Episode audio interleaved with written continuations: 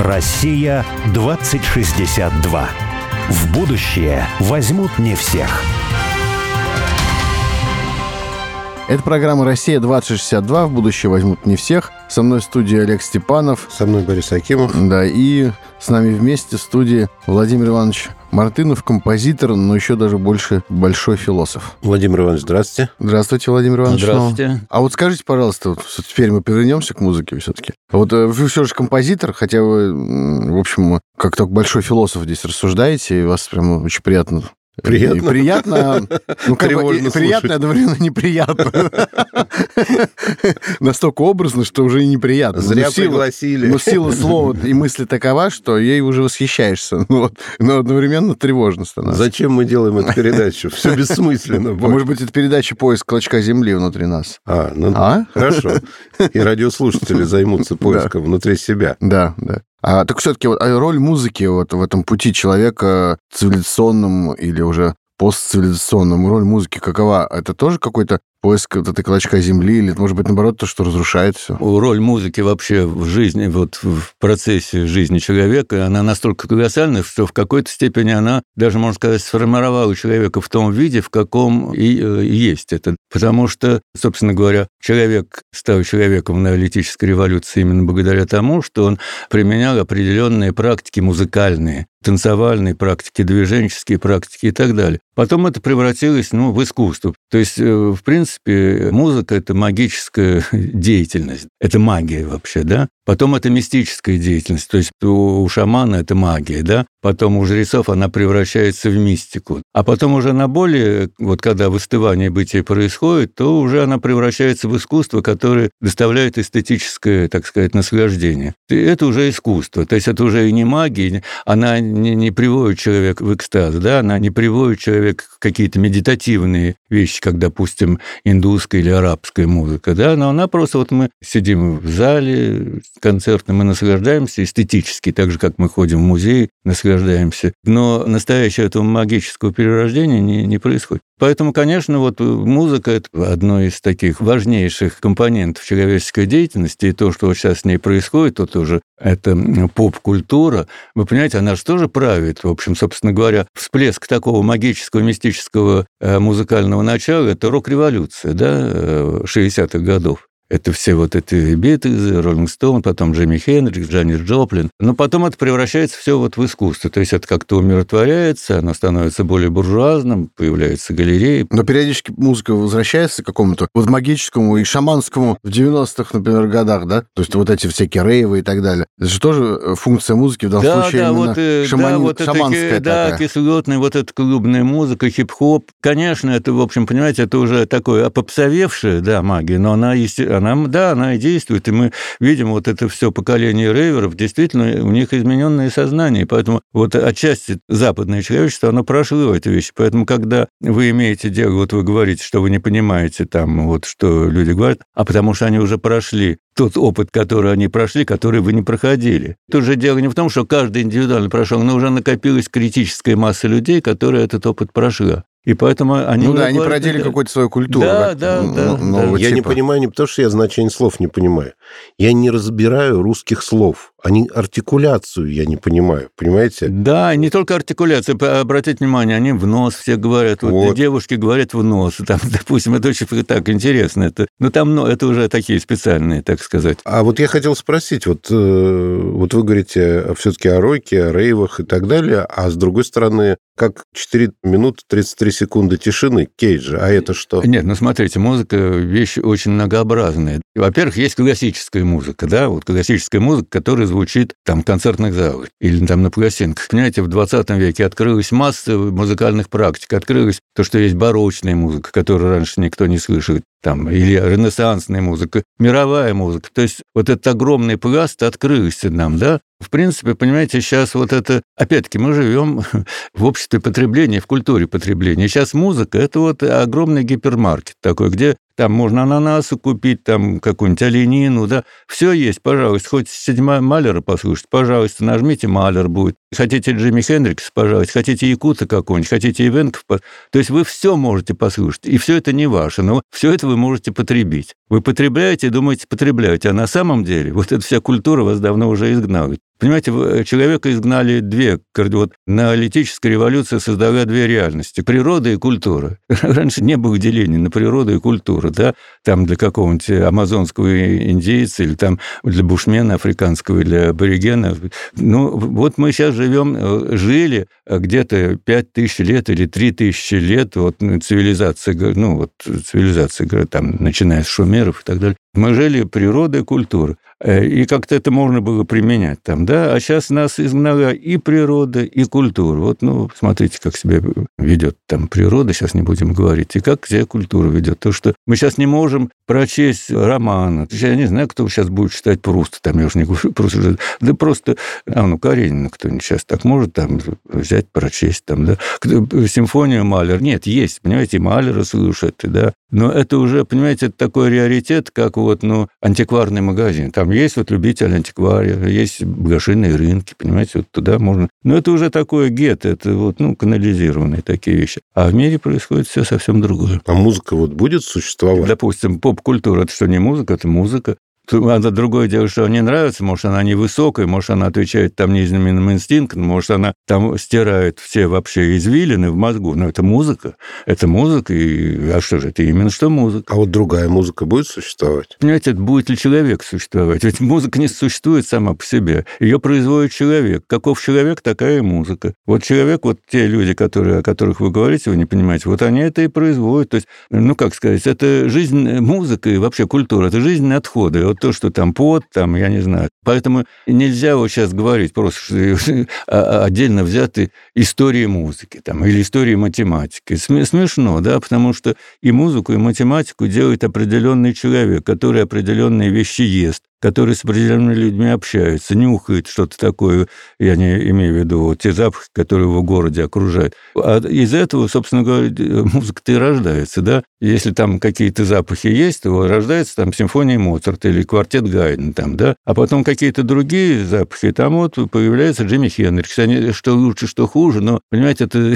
нельзя говорить абстрактно, музыка там, да? Будет ли музыка? Будет ли человек? Вот в чем вопрос. Вы сказали, что все-таки такая, насколько я понял, что такая вот антологическая суть музыки, она ну, вот в этих вот каких-то магических практиках человека древнейшего была. То есть она родилась именно по этой причине. Потому что человеку нужна была какая-то магическая, мистическая какая-то какое-то орудие. Через магические практики в связи человека и космос, ну, окружающей да, космос, среды. Да, среда, космос, смысле. конечно, да. да ну, да. то есть можно ли из этого сделать вывод, что ну, в этом какая-то вот антологическая сущность, сама сущность музыки, она именно в том, чтобы помогать человеку через какие-то мистические опыты познавать Вселенную? Да, это просто, понимаете, не... вот, допустим, ведь э, вот если мы возьмем даже, вот не надо там к амазонским индейцам ездить, вот у нас, да, сейчас это уже, конечно, ничего нет, вот календарные циклы, крестьянские вот эти народные песни, это еще, знаете, они очень архаичны, это еще до крещения, ну, это э, очень древний пласт. Так вот, допустим, там вот какие-нибудь весенние заклички или там жнивные,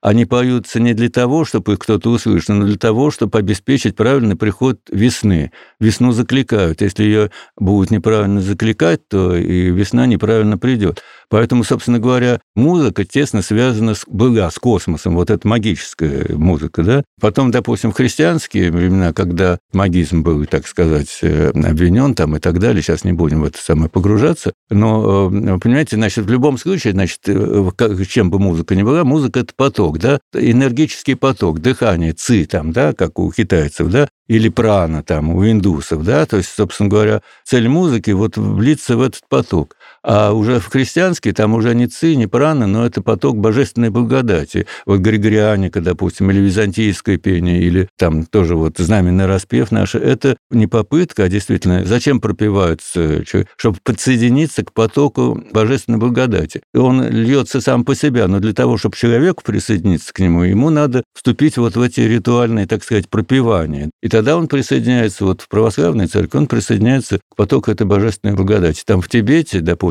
когда они поют свои мантры буддийские, это уже они, они соединяют, это действительно скорее магическое такое дело. То есть Там или вот они соединяются с космосом, с ЦИ, с дыханием и так далее. Если все-таки у кого-то музыка имеет вот такую свою онтологическую сущность в, в том, чтобы, ну, чтобы человек использовал ее как некий такой инструмент познания Вселенной, э, и мистический инструмент познания Вселенной, и это есть музыка, то тогда, может быть, то, что не является таким инструментом, уже и не музыка? Понимаете, практически сейчас очень трудно сказать, что не музыка. Музыка все вообще-то, да, потому что музыка это даже там, это не то, что просто если вот мы возьмем пифагорейское звучение, то есть учение, да, то весь космос, он это единый музыкальный инструмент, который построен по геометрическим, там, математическим фигурам, и простые интервалы, там, кварта, квинта, секунда, и, собственно говоря, вся вот, э, если бы мы могли слушать э, гармония мира, да, то это музыка. То есть человек по своему несовершенству, согласно пифагорейскому учению, он просто не может это слышать. Но вообще, в принципе, это вот самая прекрасная музыка, которая может только быть. Это звучание вот э, единого космоса. Опять-таки, человек, поскольку он э, совершил грехопадение и совершил все, что он совершил, он уже не может это слышать,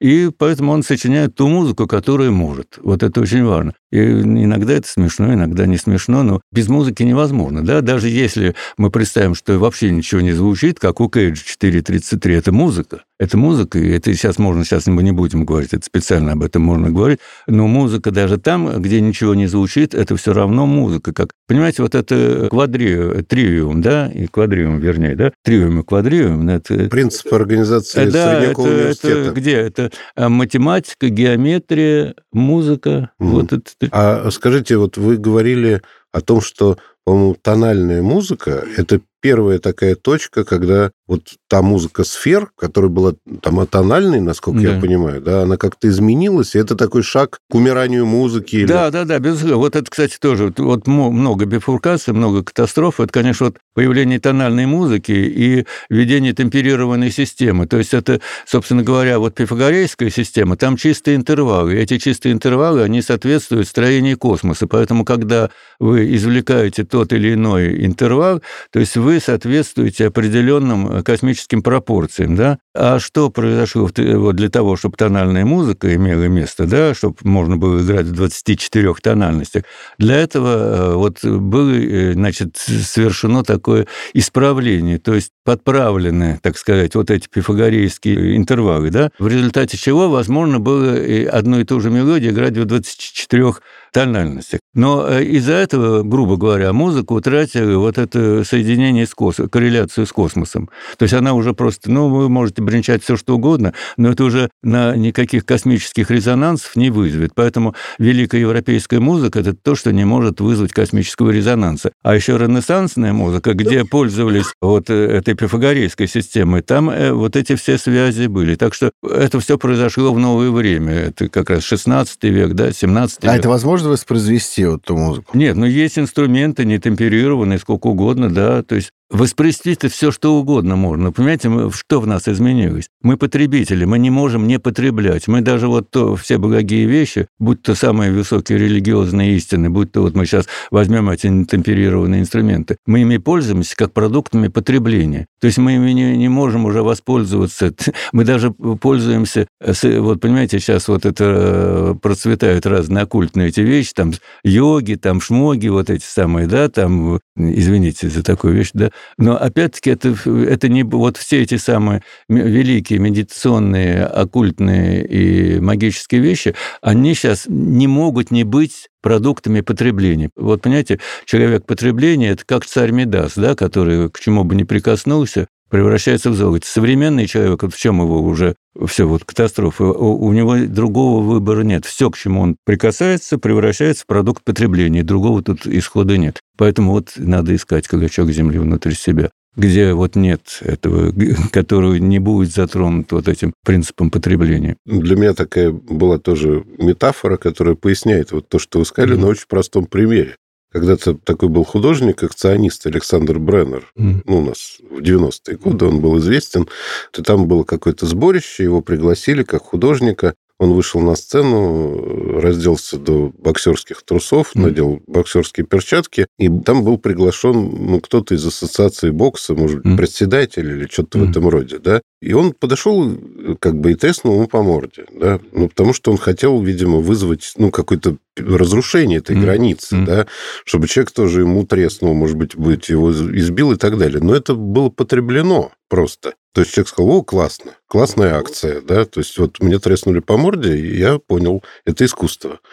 Вот это Нет, да-да-да, ну, понимаете, это уже немножко такой анекдотический случай, но даже самые высокие, самые прорывные, самые фундаментальные вещи, такие как вот, как вы говорите, 4.33 Кейджа или «Черный квадрат» Малевича, или писсуар Дюшана, да, а, э, несмотря вот на, на их абсолютную фундаментальность, они превращаются продукт. в продукт потребления, потому что черный квадрат висит, там он стоит там миллионы там, долларов, там воспроизведенный этот самый э, писсуар, он тоже... Это все музейные экспонаты. То есть, понимаете, мы не можем к предмету относить... Э, уже у нас утрачена эта, как сказать, непосредственная связь. И поэтому вот эта тайна клочка земли, она лежит где-то вот между в отношениях на меня или вас, да, с окружающей действительностью. Где вот мы найдем это место, чтобы не потребить, как бы, грубо говоря, как не потребить? А скажите, пожалуйста, а вы встречали в жизни своей таких людей, которые, как вам кажется, нашли этот клочок?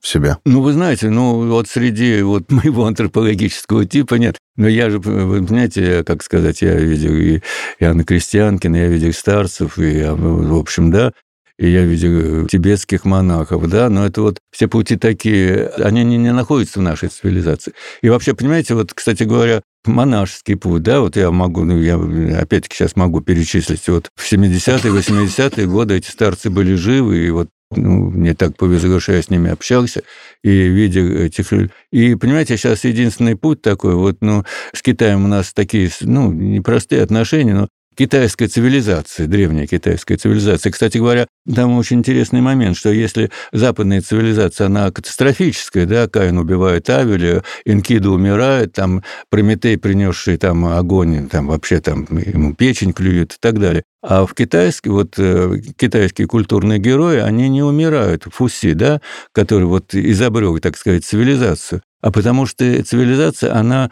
как близка вот к тому симбиотическому реальному, палеолитическому, он еще как животное. Они э, наполовину животное, наполовину человек, он наполовину змея, наполовину человек. И, кстати, очень важно в этой, вот одна из самых фундаментальных как раз доктрин вообще философских вообще в мире, это даосизм, Гао Цзэ, да. И интересно, что он разочаровался в цивилизации, да, и он покинул цивилизацию, и он написал вот свой этот великий фундаментальный трактат Дао Дэ Цзин только по просьбе начальника заставы. Он покинул цивилизацию, и потом его никто не видел.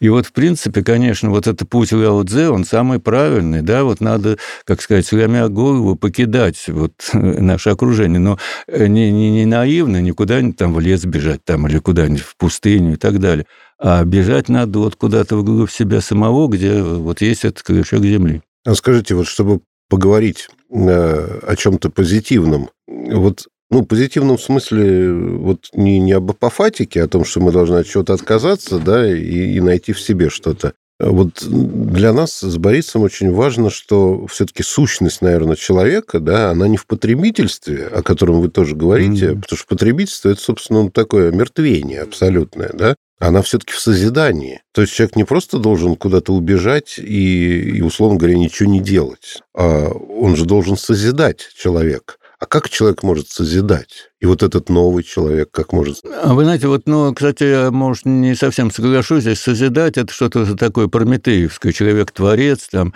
это пускай Господь Бог творит. Человек должен пребывать в гармонии с окружающей действительностью, с космосом, с той с реальностью, с той данностью, которая есть. Это созидать, понимаете, э, я понимаю, что был вот этот момент э, цивилизационный, когда э, великий вот Созидатель. Кстати говоря, это, это очень... А в Ветхом Завете, когда Бог подводил к человеку животных, и он их называл, давал им Совершенно имена. верно, но это не, не созидание, да? Это совершенно... Но это не является сотвор, да, сотворчеством. Да, это, по образу это, подобию, понимаете, это да, творца. смотрите, да, просто дело в том, что это, это вот, как сказать, вот это и есть то вот это симбиотическое реальное, вот о, о котором мы говорим, собственно говоря, это райский сад, да, потому что это единое, там, единение человека с животным, человека с Богом, да, то есть вот это некое неразделимое, неделимое, то есть еще Бог не находится где-то там на небесах, то есть он здесь, да, и человек не находится где-то на земле отдельно, и э, человек не находится отдельно от животного, потому что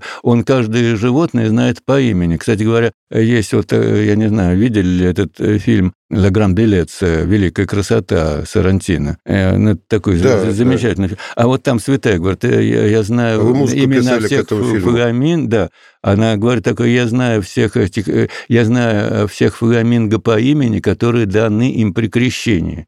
Вот, понимаете, это очень такой важный момент. Так что это все, понимаете, это все, все позитив-то он есть. Только, вы понимаете, сейчас позитив, он загорожен таким, э, как сказать, непроходимым количеством хлама и мусора, что его разгрести очень трудно, да, и, и вот действительно эта святая из, из фильма Сарантино, она знает всех фламинго по именам, данным им при крещении. То есть, собственно говоря, она воскрешает это э, райское состояние, когда человек знал всех э, животных по именам.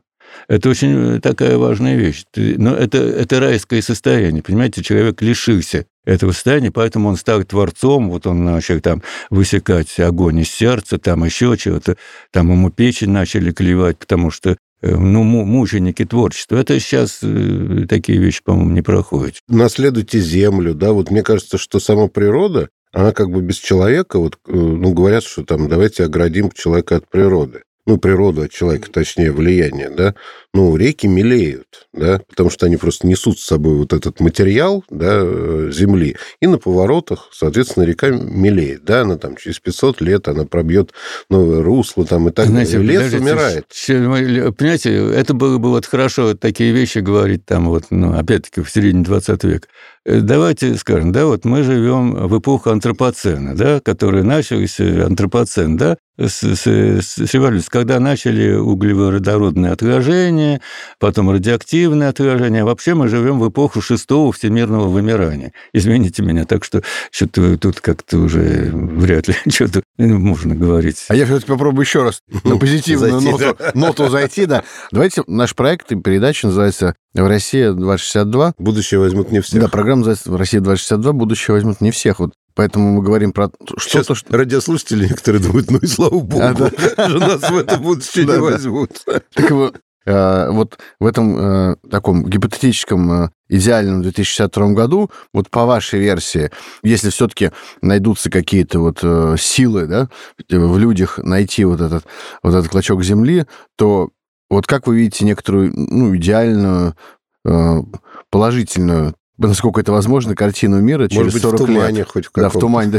Потому что вот все-таки, если, если какое-то количество людей обнаружили вот эту, вот эту какой-то островок, островок внутри себя, да, и, и, и вот что тогда возникает в будущем? Нет, мне кажется так, что, знаете, если то, что можно предсказать, это не имеет смысла, да, потому что новая, как сказать, вот эта новая ступень э, эволюции, она действительно новая, о которой мы даже не можем иметь представление. Просто мы можем надеяться, что она, ну, в нас как-то совершится, или мы совершим это переступание, да, поэтому любые сейчас вот прогнозы, понимаете, любые прогнозы, они исходят из той данности, которая есть. Вот как римский клуб там делает прогнозы, или сейчас какие-то социологические там НАСА делает прогнозы.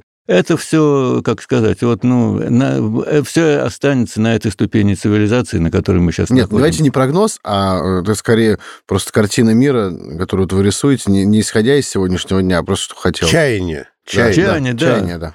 Ну, это, это великого молчания. Человек не будет больше болтать, не будет говорить, не будет языка. Просто я могу сказать такую вещь. Вот смотрите, значит, Хайдегер говорил, что язык – это дом бытия, да? Правильно, красиво и хорошо, да?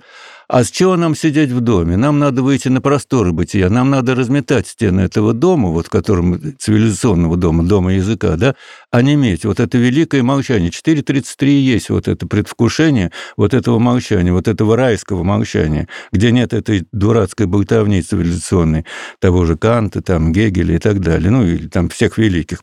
Вот. Они, они, они к этому идут. Все, все идет вот к 4.33, к черному квадрату, там, где нет слов слов. Там, где нет слов. И вот э, об этом даже говорить э, бесполезно. Но мы к этому стремимся, мы это чаяние чаем, да, потому что, э, так сказать, вот этот клочок земли не знает, что такое слово. Браво. И вот Не, это действительно деле- конец передачи. Да, да. да, гениально. Молчание. Владимир Иванович, спасибо, всего доброго. Спасибо большое, Владимир Иванович. Насладитесь тишиной.